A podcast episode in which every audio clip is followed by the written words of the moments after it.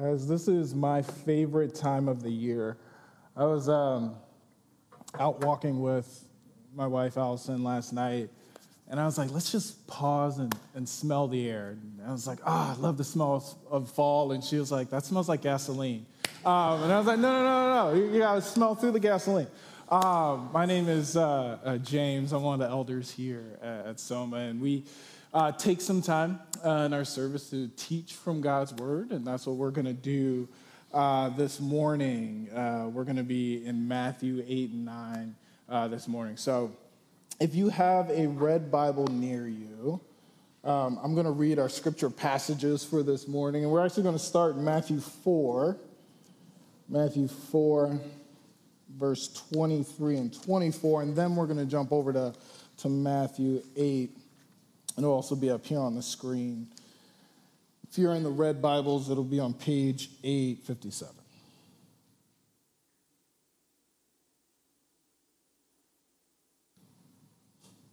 The Word of God says this Now Jesus began to go all over Galilee, teaching in their synagogues, preaching the good news of the kingdom, and healing every disease and sickness among the people. Then the news about him spread throughout Syria. So they brought to him all those who were afflicted, those suffering from various diseases and intense pains, the demon possessed, the epileptics, and the paralytics, and he healed them. You jump over to Matthew 8, 16 and 17. Matthew writes, When evening came, they brought to him many who were demon possessed. He drove out the spirits with a word and healed all those who were sick so that what was spoken through the prophet Isaiah might be fulfilled. He himself took our weaknesses and carried our diseases. And then Matthew 9, 35, 38, Jesus continued going around to all the towns and villages, teaching in their synagogues, preaching the good news of the kingdom, and healing every disease and every sickness. When he saw the crowds, he felt compassion for them because they were distressed and dejected, like sheep without a shepherd. Then he said to his disciples, The harvest is abundant, but the workers are few. Therefore, pray to the Lord of the harvest to send out workers into his harvest.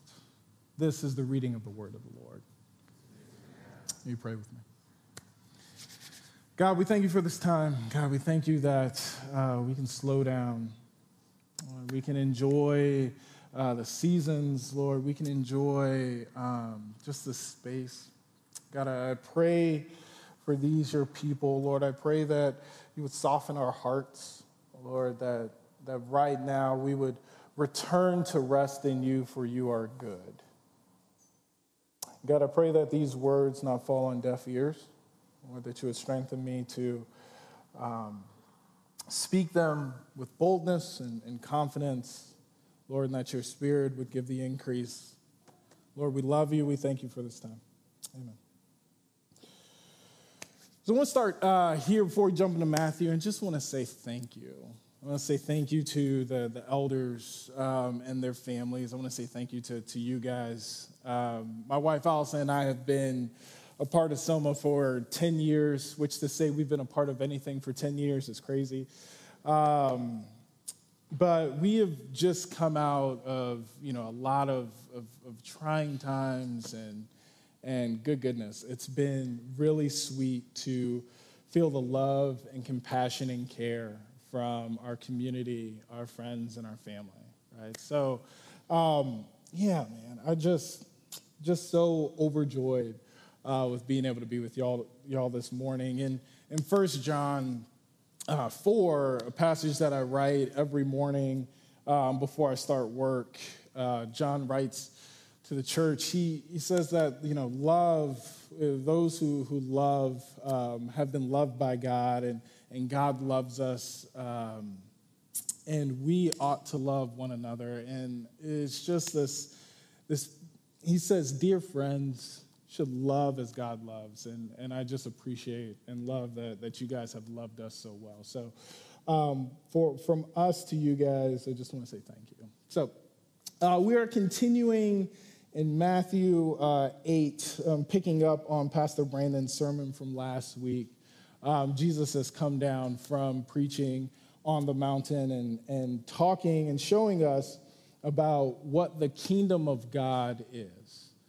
Um, and now we start to see him work out all those things that he talked about as, he, as it pertains to the kingdom of God. And this morning, um, we're seeing the fulfillment of the prophet Isaiah describing the Messiah in Isaiah 53. Uh, specifically, the phrase, He Himself took our weaknesses and carried our diseases. Now, this morning, what we're going to see is a lot of different narratives of Jesus healing um, people with various illnesses and diseases. And kind of our, our big idea for this morning, if you were writing anything down, it's this our experience with Jesus does not dictate who he is. Our experience with Jesus does not dictate who he is. When I was uh, studying for this, um, uh, this, this morning, uh, the first question as you read Matthew 8 and 9 that kind of comes to mind is um, Can Jesus heal? Right? And the answer to that is unequivocally yes, right? Absolutely. Time and time again, both in, in chapter 4 and then throughout the Gospels, you see Jesus healing. Um, and as I wrote that down, it's like, this is going to be the shortest sermon ever, uh, which I'm sure a lot of you would appreciate. Um, but as I, I thought a little bit more, you know, it's not so much can Jesus heal, but rather do I expect Jesus to heal me? In 2023, with the problems and the challenges do I have, do I expect Jesus to heal me right now?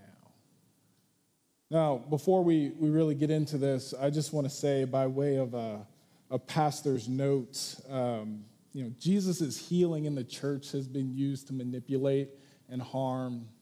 It's been used um, to extort people out of their financial savings, um, you know, and promises of healings for all sorts of things.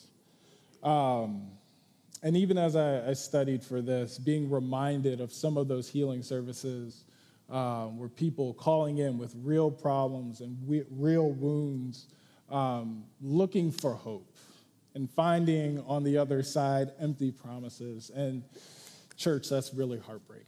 And that's really hard. And that's created barriers for a lot of us as we approach Jesus and we want and desire and need healing. So I just want to say this morning, there's no intention of that. There's no empty promises that I, I offered to you. Um, we believe in a God who does heal miraculously full stop. And at the very same time, I will say we believe in a God who has provided to us modern medicine, therapists, doctors, people that can bring about that healing of our physical bodies right now. So, all that to say is that we know, I know, and I am aware that this is going to stir up some stuff in us this morning, um, stir up some doubts, maybe stir up some things that you haven't thought about in a while. Um, I just want to say it's a safe, safe place to take those to Jesus um, to take those to your community around you. And I'll tell you a story. Back in December, um, I, I was playing basketball with our, our basketball team. I'm a coach at Purdue Polytech. Um, and over the winter break, a group of us older guys decided to play against our, our team and start to beat up on these younger guys. Um, and I went to make a move, something I've done thousands of times and I felt my leg go numb. And a reasonable person would have stopped, called everybody together, and said, Hey, I, I, have, I can't feel my leg. But what uh, James did, we continued to play. And of course, and of course, we won that game and we won three more. But um, uh, uh that night, I had felt, you know, shooting pain in my leg and my back. And I remember telling my younger brother who was there, I was like, yeah, my, my leg went numb. And that was, that was kind of weird. You know, it was kind of weird. I couldn't move like I wanted to move. In, in February, um, pain hadn't subsided. And I decided, hey, I should probably see somebody about this. Uh, I should probably start some rehab, start some stretching.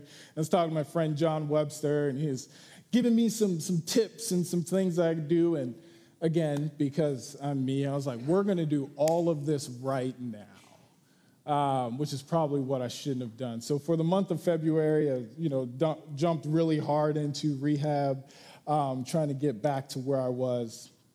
And in March, March 9th, I went to the doctor, and the doctor told me, hey, you look great. You know, you might have um, a little bit of a bulging or a herniation in your back, but you're saying it's getting better. You, you, you should be okay. So, again, what a reasonable, per, reasonable person would have done is they would have continued to rehab and strengthen core and strengthen my back. But what James heard was, oh, I can go about and play basketball to the level that I was playing before.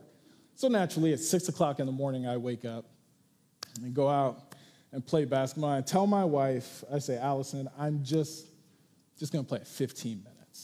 15 minutes, I'll be fine. Um, there was a point where I knew, hey, we probably should stop. But we were winning, right? And it was really, really good. And I was feeling really, really good. Um, I was doing all the things and making all the cuts. And in a similar fashion, I felt something go sideways. And I was like, huh, that feels weird. So I got in my car, and it was at that moment when I sat down in the car and all the adrenaline washed away that I realized, oh no, I'm going to die.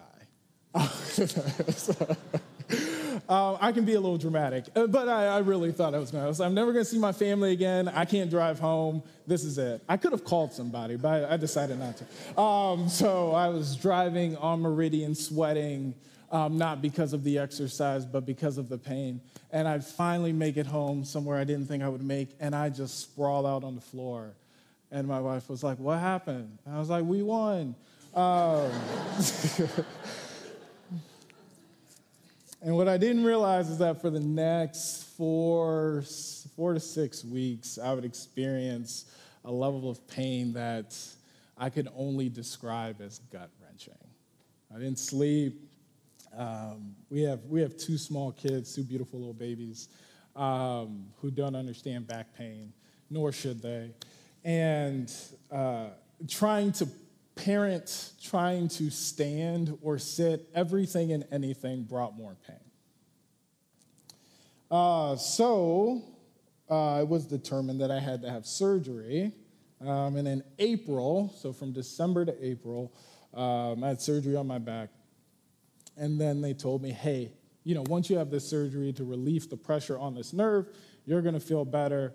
And I said, I don't believe you because I was in the worst pain that I ever been in. Here's the thing, friends. Like, there have been um, many moments in my life where, like I said, I can be overly dramatic um, and I can, you know, extrapolate or exaggerate. Um, but seriously, this was, I was without hope, just, with just nothing, right? And you know, it, uh, it revealed in me that even though I have spent all my life in the church, been walking with the Lord for a while, I have a great community and family. My, my parents uh, have done an amazing job of, of giving us um, the truths of the gospel. I realized that I was okay with thinking that Jesus can handle the big stuff in my life the eternal salvation, um, conquering sin and death, uh, all of that stuff, yes and amen, you can take that. But the small stuff, the everyday things, the challenges that, that I felt in that moment, like Jesus doesn't care about this. Jesus doesn't help with these things. And, and it led to, like I said, this hopelessness that even if my back felt better, even if we got through a rehab and physical therapy, uh, my faith in my Savior had been shaken. And I would argue that if we reflected on our relationship with Jesus, if you find yourself in a relationship with Jesus, you would find that there are moments or there are points where we have been lulled into believing that Jesus just doesn't care about some of the small stuff of our life. Or on the other hand, you might find that we've just stopped expecting Jesus to do anything with the problems of our lives. And this morning, what we're going to see in Matthew 8 and 9, and as we continue, is that Jesus sympathizes with our weaknesses. Jesus has compassion for us. Paul says in Romans 8 that God gave Jesus up for us all. Christ died, but even more, Paul says, Christ was raised and Jesus intercedes. Jesus intercedes sitting at the right hand of the Father for us right now. He intervenes for us right now at the right hand of the Father. And I get that we don't always feel that. I understand that. And I get that when we're going through all of these things, we don't see that and we don't believe that. And I want to tell you right now that doesn't change who Jesus is and what he does for you on, or, or on your behalf. And also, I will say that Jesus doesn't condemn us for struggling in our faith in that way. So Jesus cares, Jesus has compassion for the distressed and the dejected, and that's where we have to find and see ourselves this morning and the range of the needs of the healing. It's not just the big stuff. It's not just the back surgeries. It's not just the cancer. It's fevers, it's colds, it's everything Jesus cares about. Jesus is a healer, and Jesus just heals. So, we're going to look at a couple of examples. And the first set of examples um, in Matthew 8 are these examples of Jesus healing individuals in response to their faith to be healed. You'll see repeatedly that Jesus addresses the faith of people that's coming to um, coming asking for healing, which I think is really important for us as we look at some of the juxtaposition of those who are struggling in their faith to receive healing or receive something from Jesus.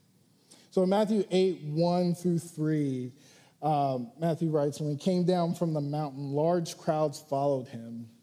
Right away, a man with leprosy came up and knelt before him, saying, Lord, if you are willing, you can make me clean. Reaching out his hand, Jesus touched him, saying, I am willing, be made clean. Immediately, his leprosy was cleansed. Matthew 8, 14 through 15, if you jump down, says, Jesus went into Peter's house and saw his mother in law laying in bed with a fever. So he touched her hand, and the fever left her. Then she got up and began to serve him. You jump over to chapter 9 in verse 20 and 22. It says, um, Just then a woman who had suffered from bleeding for 12 years approached from behind and touched the end of his robe. For she said to herself, If I could just touch his robe, I will be made well. Jesus turned and saw her. Have courage, daughter, your faith has saved you. Another translation uh, says that your faith has made you well. There's something really, really special about um, this picture. Jesus is actually on this on a way to uh, uh, save and, and, heal somebody else, but um, this woman who had been suffering for 12 years sees Jesus, and she's like, "Man, if I could just get to Jesus, if I could just touch Jesus, then I know I will be made well." Um, I had back pain for serious back pain for like four months and I was ready to give up. Sis had been dealing with this for 12 years. And she didn't approach Jesus um, distressed. She didn't approach Jesus um, jaded or cynical.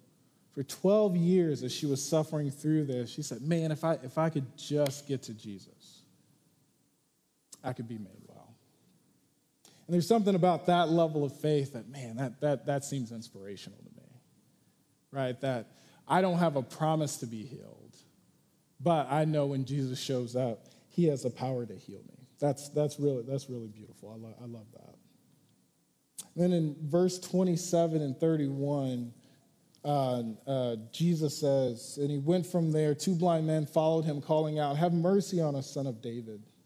When he entered the house, the blind man approached him, and Jesus said to them, Do you believe that I can do this? They said to him, Yes, Lord. Then he touched their eyes, saying, Let it be done to you according to your faith. And their eyes were open.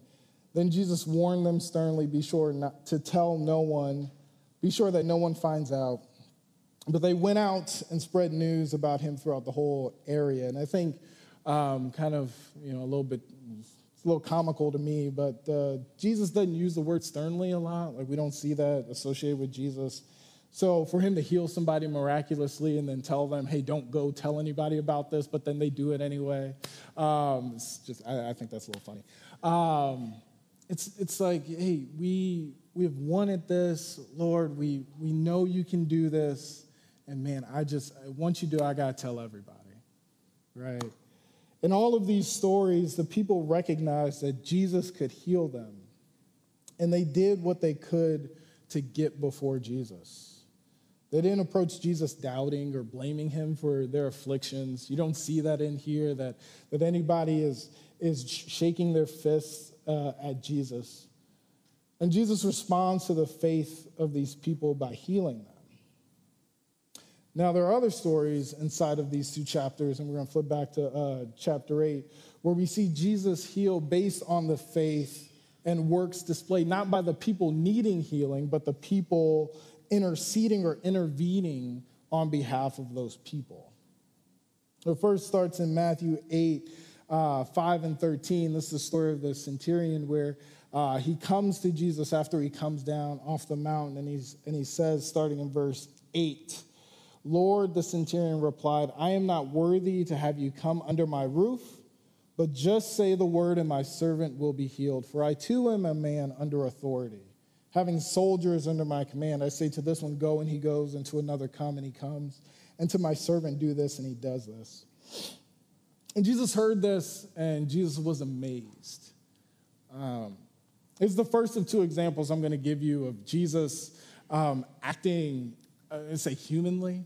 All right, Jesus, the Son of God, who knows everything, the Alpha and Omega, the Word, become flesh, he was amazed. And again, I think we can gloss over that, but there was something about the faith of this centurion that amazed Jesus. And I think it's important for us to see that. That Jesus was amazed. And then Jesus, seeing his faith, um, heals the servants. in 16 and 17, we see people who are demon possessed and those uh, who are sick, and it says that he healed them. In chapter 9, uh, verse 2 and 7, um, in many of the Gospels, they, they uh, write about this, but um, uh, uh, men brought Jesus a paralytic man, and Jesus, seeing their faith, heals this man. And then that story where the woman with the issue of, uh, who had been suffering from bleeding for 12, 12 years, Jesus was on the way to heal the leader's daughter um, who had died. And when he shows up there and he says, Hey, she's not dead, she's just sleeping, people laughed at Jesus. He said, No, no, no, she's, she's dead. And he grabs her hand and raises her from the dead. And again, those who can help bring healing uh, uh, to those who are in need of healing require just as much faith as those looking to be healed, right? So even though we ourselves may not be going through um, uh, suffering, or we may not have any diseases, or we may not be struggling with anything, if we have people around us in our family who need healing, right, having faith that they can be healed has brought healing to the people in this story.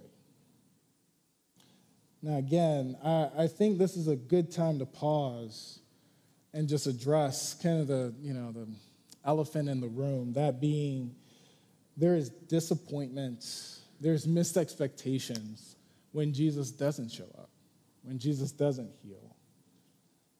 And I think we can fall into two camps here. One, one being Jesus being unaware of our needs, unaware that we need him, uh, or Jesus just flat out not showing up when we need him to show up. And again, I'll remind us that our, our characterization, our understanding, our experience with Jesus does not dictate, does not change who Jesus is.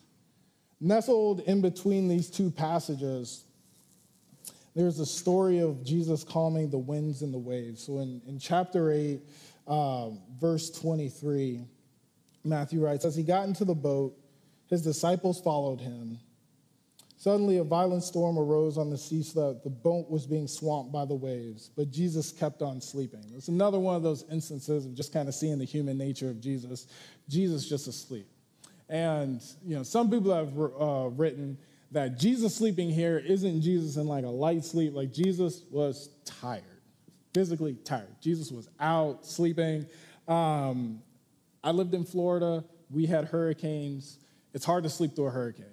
Jesus is sleeping on a boat in the middle of a hurricane. Uh, so Jesus was, Jesus was out. And says, So the disciples came to him and woke him up, saying, Lord, save us. We are going to die. And just want to pause right here. Right, right here. This is where James in April, James in June, James now, I find myself in the midst of violent storms, thinking, This is it. We, I, I'm to die. This is, this is the end of me. I need Jesus to save me. And I approach a sleeping Jesus. I think some of us, for years, been riding in storms, and we approach a sleeping Jesus. Jesus says to them, Why are you afraid, you of little faith? And two, two phrases here. Why are you afraid? And I think the natural response is we're in the middle of a storm. Um, we're going to die. Uh, that's, that's a little fear inducing. Uh, I've been dealing with this for years. Jesus, don't you understand? Uh, I've tried to get the help that I need. Uh, people have abused me, and people have extorted me, and people have done all these things. Why wouldn't I be afraid? You've given me a reason to not be afraid. He says, Why are you afraid? And then he says, You of little faith. You guys have to remember at this point in the disciples following Jesus, this is um, you know, not long after a number of them have, have just started following Jesus. So their experiences with Jesus have been him teaching on the Mount, um, they have been seeing him heal uh, diseases. I mean, just earlier in the chapter, they see this great faith displayed by the centurion.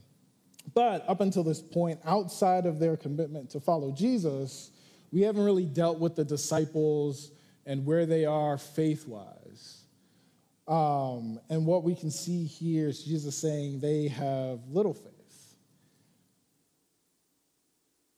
And when I read this, again, thinking about my own self in those storms, I'm like, man, man, that, that, that stings a little bit, right? Like that, that seems, that doesn't seem to be the kind of Jesus that I would expect to show up uh, when I've been going through something or I've been dealing with something that, that he says, you have little faith. And it reminded me of uh, Proverbs 23, where Solomon writes, The wounds of a friend are trustworthy but the kisses of an enemy are excessive. Jesus isn't going to let you perish in the storm. Jesus is not going to let the disciples perish in the storm. And that's what Jesus wanted them to know. That's what Jesus wanted them to believe. That's what Jesus wanted them to have as their foundation that when violent storms, when things happen, Jesus isn't going to let them perish. Jesus, to this point, hadn't performed miracles affecting his disciples. Um, he had just performed miracles for others, which is to say, we can see Jesus do something for someone else, and that's really awesome. We can be super excited about that. But if you're like me, it's not until Jesus does something for me that that begins to change me, right? That then I can start to personalize my relationship with Jesus. And we start to see here, this is where they're starting to personalize their experience and relationship with Jesus. The other thing that we don't see here is Jesus condemning them for feeling the way that they feel. It says that Jesus got up, then he got up and rebuked the winds and the sea, and there was great calm.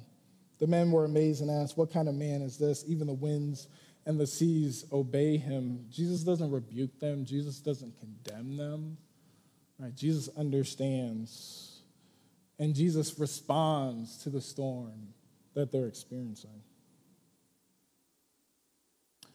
On the other hand, right, we might see Jesus just not show up. In John chapter 11 is the story of, of Lazarus um, dying, and Jesus' friends, uh, Mary and Martha, send to Jesus, Hey, Lazarus is sick.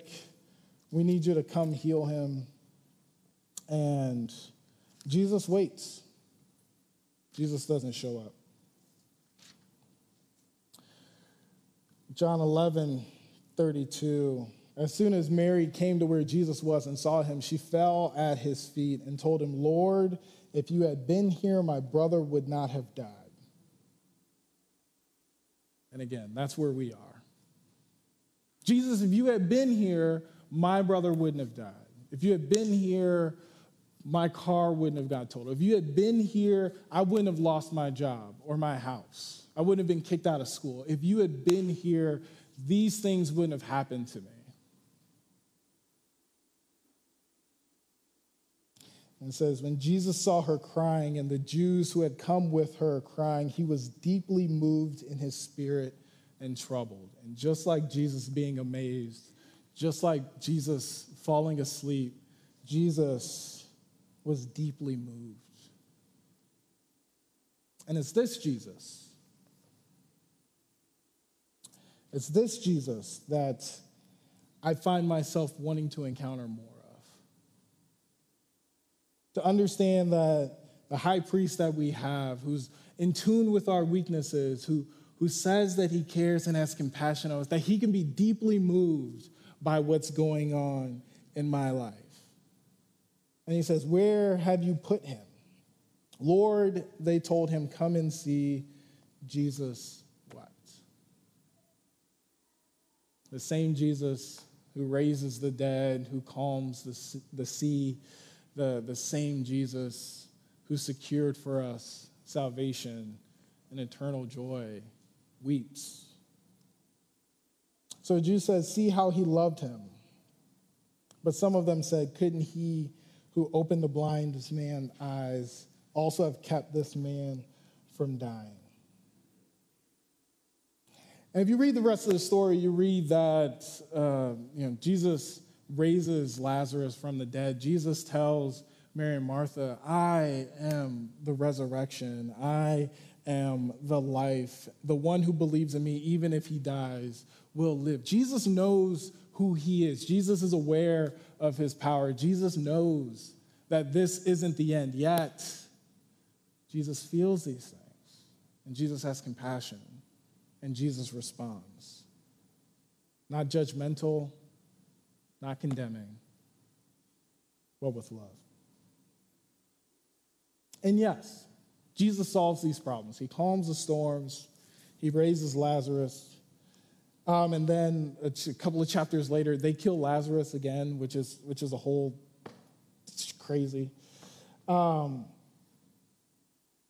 and I can argue for us you know, Jesus has solved all of these problems that we face today, right, in his life, death, and resurrection. If we take the eternal perspective, Jesus has conquered sin and death. Jesus has overcome the world, and he's given us the Holy Spirit so we can walk through this world knowing that uh, the promise of who Jesus is and, and what he's done will come to fruition. But I would also argue that we, we live in this tension of what people have called the already but not yet, where we possess every spiritual blessing. We possess all of the knowledge of what Christ has done, yet we still experience the brokenness.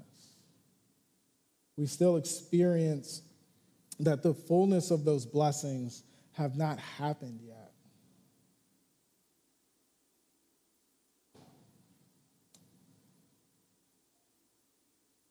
The people that Jesus healed the people that Jesus saved. In this life, we read they, they still died. They still got old. They still saw other people die. I don't say that to, to bum us out. I say that to ground us. That yes, as, as we, we desire and want and, and, and push for, for healing, um, there is still an end to our bodies. And that's why in Jesus' life and his death, he resurrected so that he secured for us an eternal life with him and the Father. Jesus' response is that is that in the practical, us as believers, we continue to have faith. We, we build our faith in Him through these stories, telling and reminding each other of who Christ is. Not just what we feel, not just what He hasn't done, but who Christ is, who He said He is. And in that, in us serving each other, encouraging one another, comforting one another, we continue to mature in our faith. And we continue to find different ways to handle the storms and the challenges of life. And again, friends, that is not a, a, trite platitude. That is not something that we will just sit and claim and then we'll go into work Monday, we'll go back into the injustices and brokenness of the world, and we'll say, well, you know, I mean, Jesus is going to make all this right. No, that is something that we, we feel and we know is foundational to us. And we know that Jesus has the power and he has overcome the world, and we ourselves have the power to endure, to persevere. But at the same time, we're going to feel those things, right? We're going to feel that brokenness. Let's kind of transition into our applications for us. The, the, first, the first is this to recognize that Jesus did the work for our healing with his life, death, and resurrection on the cross. I just want to beat that drum that in Jesus, he has done the work. Isaiah 53, 4 through 5 says, Yet he himself bore our sicknesses and carried our pains. But we in turn regarded him stricken, struck down by God, and afflicted. But he was pierced because of our rebellion, crushed because of our iniquities. Punishment for our peace was on him, and we are healed by his wounds. Right? To recognize that, again, with an internal perspective, that Jesus has done this work for us is foundational to us continuing to build our faith in him. The second is this in James 5 13 to 5, we, we see a command to pray for healing. James writes, Is anyone among you suffering? He should pray. Is anyone cheerful? He should sing praises. Is anyone among you sick? He should call for the elders of the church, and they are to pray over him, anointing him with the oil in the name of the Lord.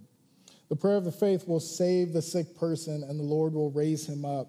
If he has committed sins, he will be forgiven.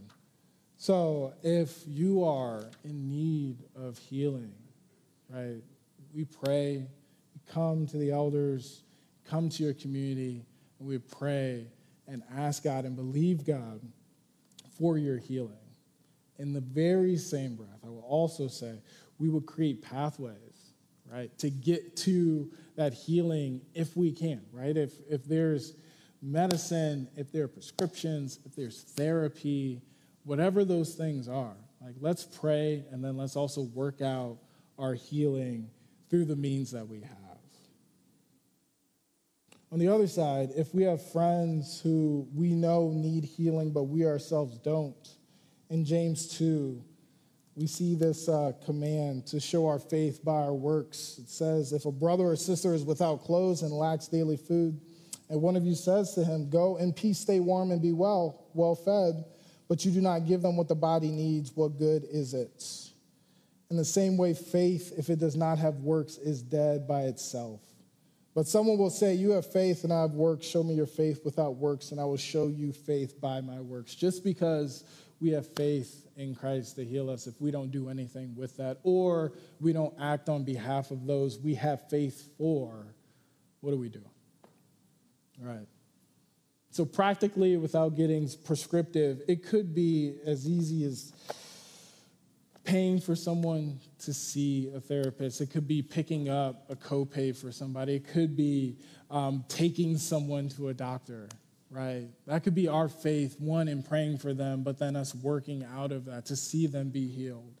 Sitting with them, coming around them, being a friend to them, moving things off of our calendars and out of our schedules to help one another.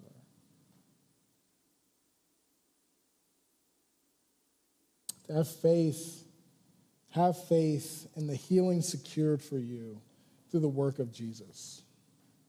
Show your faith, build your faith by your works to yourself and on behalf of others. And, and I would just caution us to avoid the trite platitudes of, uh, well, you know, all things work together for the good of those that, that love the Lord. And it's like, yes, that is true. In the midst of the storm, that's not the thing that I need to hear. Right? I do need to hear that. Right, but what does it look like us look like for us to discern in which we bring those words, those good words of truth? As I prepared for again this morning, um, I couldn't sleep many nights because again I am aware of I'm aware of the limitations of standing here and saying, "Hey, have faith. Hey, this is what Christ does." And while I'm 100% convicted of that and understand that, I still understand that we have to walk out of here. We have to deal with the brokenness, and we have to deal with the difficulty, and we have to deal with healthcare systems, and we have to deal with injustice, and we have to deal with people that are acting against us. But even in the midst of that, right, I, I believe that we can and we should have and grow in our faith. And we can and we should be to each other um, the hands and feet of God, and we can and should remind each other of Jesus being the life, death, and resurrection, that we have a hope that's eternal. That even now, even in the already but not yet, that, that Jesus speaks to us and Jesus cares and has compassion on us. And we can be that for each other. I want to read this in closing. And again, I pray that we don't hear these words as empty words or empty promises. But this is where we can anchor ourselves. And this is what I read to myself. And I, I have a desire to believe this. Some days I do really well, and I'm like, yes, yes, and amen. And if I'm honest, there are some days where I don't want to hear this. And again, I get that. I understand that. But I want to read this over us, and then we're going to pray. Paul in 2 Corinthians 4, talking to a church in persecution, writes this We are afflicted in every way, but not crushed. We are perplexed, but not in despair. We are persecuted, but not abandoned. We are struck down, but not destroyed. We always carry the death of Jesus in our body, so that the life of Jesus may also be displayed in our body. For who for, for we who live are always being given over to death for Jesus' sake. So that Jesus' life may also be displayed in our mortal flesh. So then death is at work in us, but life in you. Since we have the same spirit in keeping with what is written, I believe, therefore I spoke, we also believe and therefore speak. For we know that the one who raised the Lord Jesus will also raise us with Jesus and present us with you. Indeed, everything is for your benefit, so that as grace extends through more and more people, it may cause thanksgiving to increase the glory of God. Therefore, we do not give up. Therefore, you do not give up. Even though our outer person is being destroyed, our inner person is being renewed day by day for our momentary light affliction is producing for us an absolutely incomparable eternal weight of glory. So we do not focus on what is seen, but on what is unseen. For what is seen is temp- temporary, but what is unseen is eternal. Let's pray. God, I pray those words will be written and hidden in our hearts. God, you are aware of our weaknesses. God, you are aware of our needs for comfort. And God, we are promised and told that you are the God of all comfort who comforts us in all of our comfort so that we may comfort one another. And I just pray, God, that we would be that to each other. God, that we would accept your comfort. Lord, that we would accept and believe and expect your healing.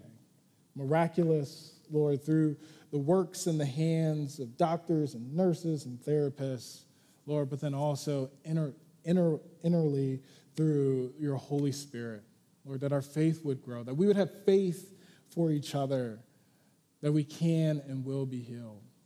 Lord, that our focus be on things that are eternal, Lord, and not just on what's here and temporary. Lord, we love you. Lord, we thank you. We pray these things in your name. Amen.